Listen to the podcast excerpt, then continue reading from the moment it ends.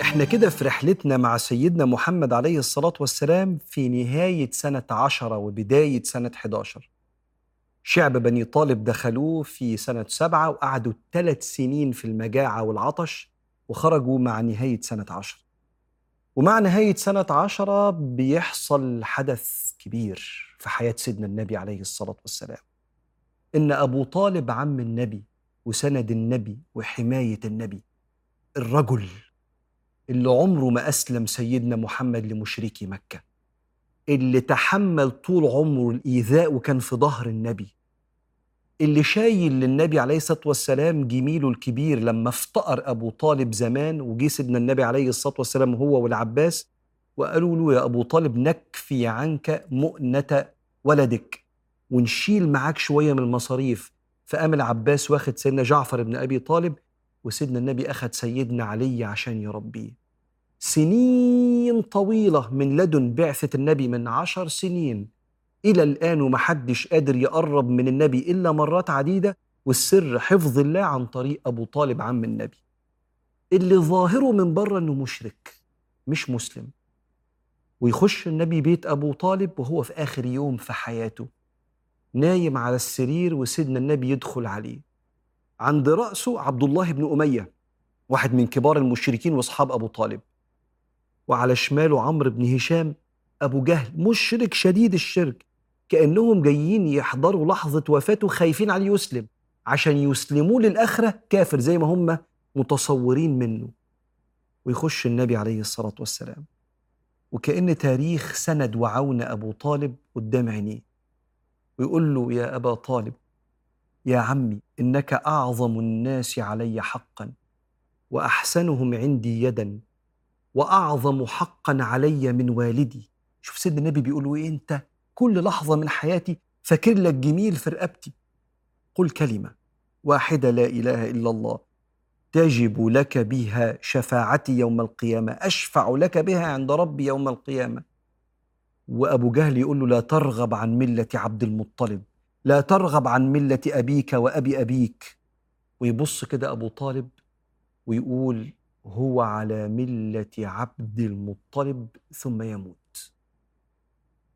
ويختلف العلماء هل أبو طالب مات مسلم موحد بيخفي إسلامه عشان يحمي النبي ولا مات مشرك؟ كتير منهم يقولوا مات مشرك وبعض العلماء يقولوا أنه مات موحد. والزيني دحلان أحد علماء المسلمين مؤلف كتاب اسمه أسنى المطالب في نجاة أبي طالب.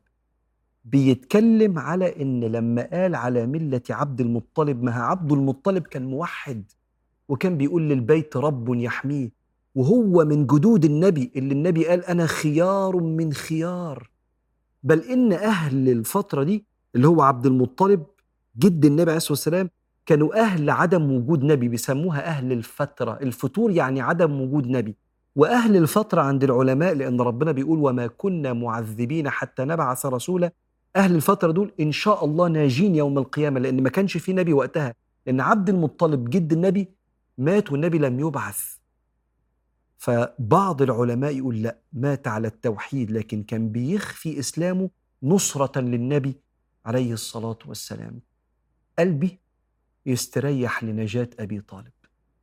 قلبي يستريح لنجاة هذا الرجل اللي أفنى حياته في دعم وخدمة ونصرة وسند سيدنا محمد والله أعلم ونكمل المرة الجاية في نور سيدنا محمد وإحنا بننتقل لسنة صعبة سموها العلماء بعام الحزن. وفاة أبو طالب فيها ثلاث أفكار أحب أشارك حضراتكم فيها. الفكرة الأولانية هو إزاي الصاحب ممكن يبقى مؤثر كده تأثير سلبي لدرجة إنه ورا صاحبه لغاية ما يدمر دنيته وآخرته. يعني يعني أبو جهل واقف فوق دماغ أبو طالب أوعى تموت مسلم أوعى موت على الشرك دين آبائك وأجدادك. يا أخي ما تسيبه في حاله أنت بقالك سنين عمال تزقه في الغلط.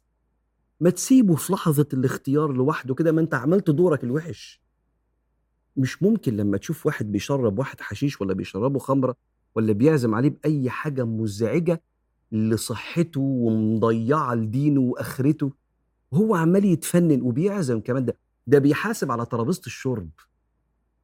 ابعد عن ده لأن ده هيشيلك سيئات أنت ما تستحملهاش يوم القيامة. وما تعرفش اللي باظ ده ممكن يبوظ قد إيه وأنت خلاص يعني مكمل في حياتك وده باظ قد إيه وبعدين هيبوظ مين كمان؟ ومن دعا إلى ضلالة فإن عليه وزرها ووزر من عمل بها إلى يوم القيامة. الحاجة الثانية إنك لا تهدي من أحببت. شوف حب سيدنا النبي عليه الصلاة والسلام لأبو طالب وإحساسه بفضله عليه وإحساسه بسنده ليه وجوده جنبه في أصعب لحظات حياته وهو بيموت ويقول له بس كلمة وسيبني نشيل كلمة أشفع لك بها عند ربي كلمة وما تقلقش يوم القيامة هفضل جنبك لغاية ما أدخلك الجنة بس كلمة واحدة كلمة التوحيد. الحاجة الثالثه في خلاف بين العلماء. لما قال على ملة عبد المطلب يقصد التوحيد ولا يقصد الشرك؟ أنا قلبي مستريح إنه مات مؤمن. مع العلماء اللي قالوا كده مش بألف من عندي يعني. وده أحب القلب وأشعر إن هو أحب القلب سيدنا النبي عليه الصلاة والسلام. وبعدين أنا أغلط وأدخل واحد الجنة في دماغي يعني أحسن ما أغلط وأحكم على واحد بالنار. فلعل أبو طالب وده يا رب لأن اللي بيقولوا إنه مشرك عندهم أدلة واللي بيقولوا إنه مؤمن عندهم أدلة. بس أنا قلبي مستريح جدا إن هذا السند والعون لسيدنا النبي الذي لم يسلم سيدنا النبي لأذى المشركين إن شاء الله يكون مات على التوحيد.